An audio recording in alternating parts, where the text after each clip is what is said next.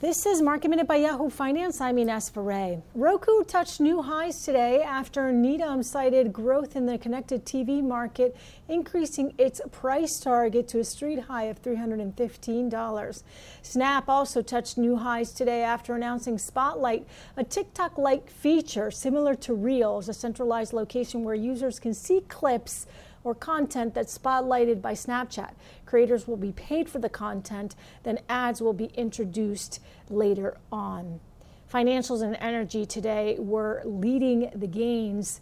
And the National Retail Federation forecasts that holiday sales during November and December will increase between 3.6% and 5.2% over 2019 levels. For more market minute news, head to yahoofinance.com.